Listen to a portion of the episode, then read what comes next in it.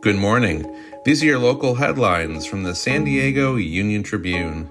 I'm David Clary, and today is Tuesday, December 20th.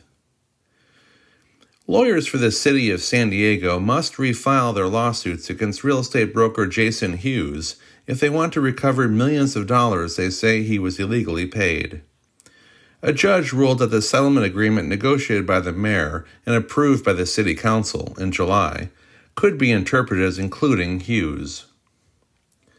Joe's Crab Shack, a fixture on San Diego Bay for the last 2 decades, is on the way out as its landlord, the Port of San Diego, searches for a new tenant capable of bringing in more revenue. The seafood restaurant occupies the original home of the San Diego Rowing Club. A shortage of a key supply in the blood collection pipeline is creating an urgent request for more donors.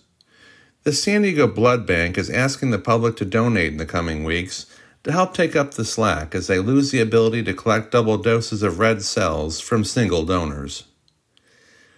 You can find more news online at SanDiegoUnionTribune.com.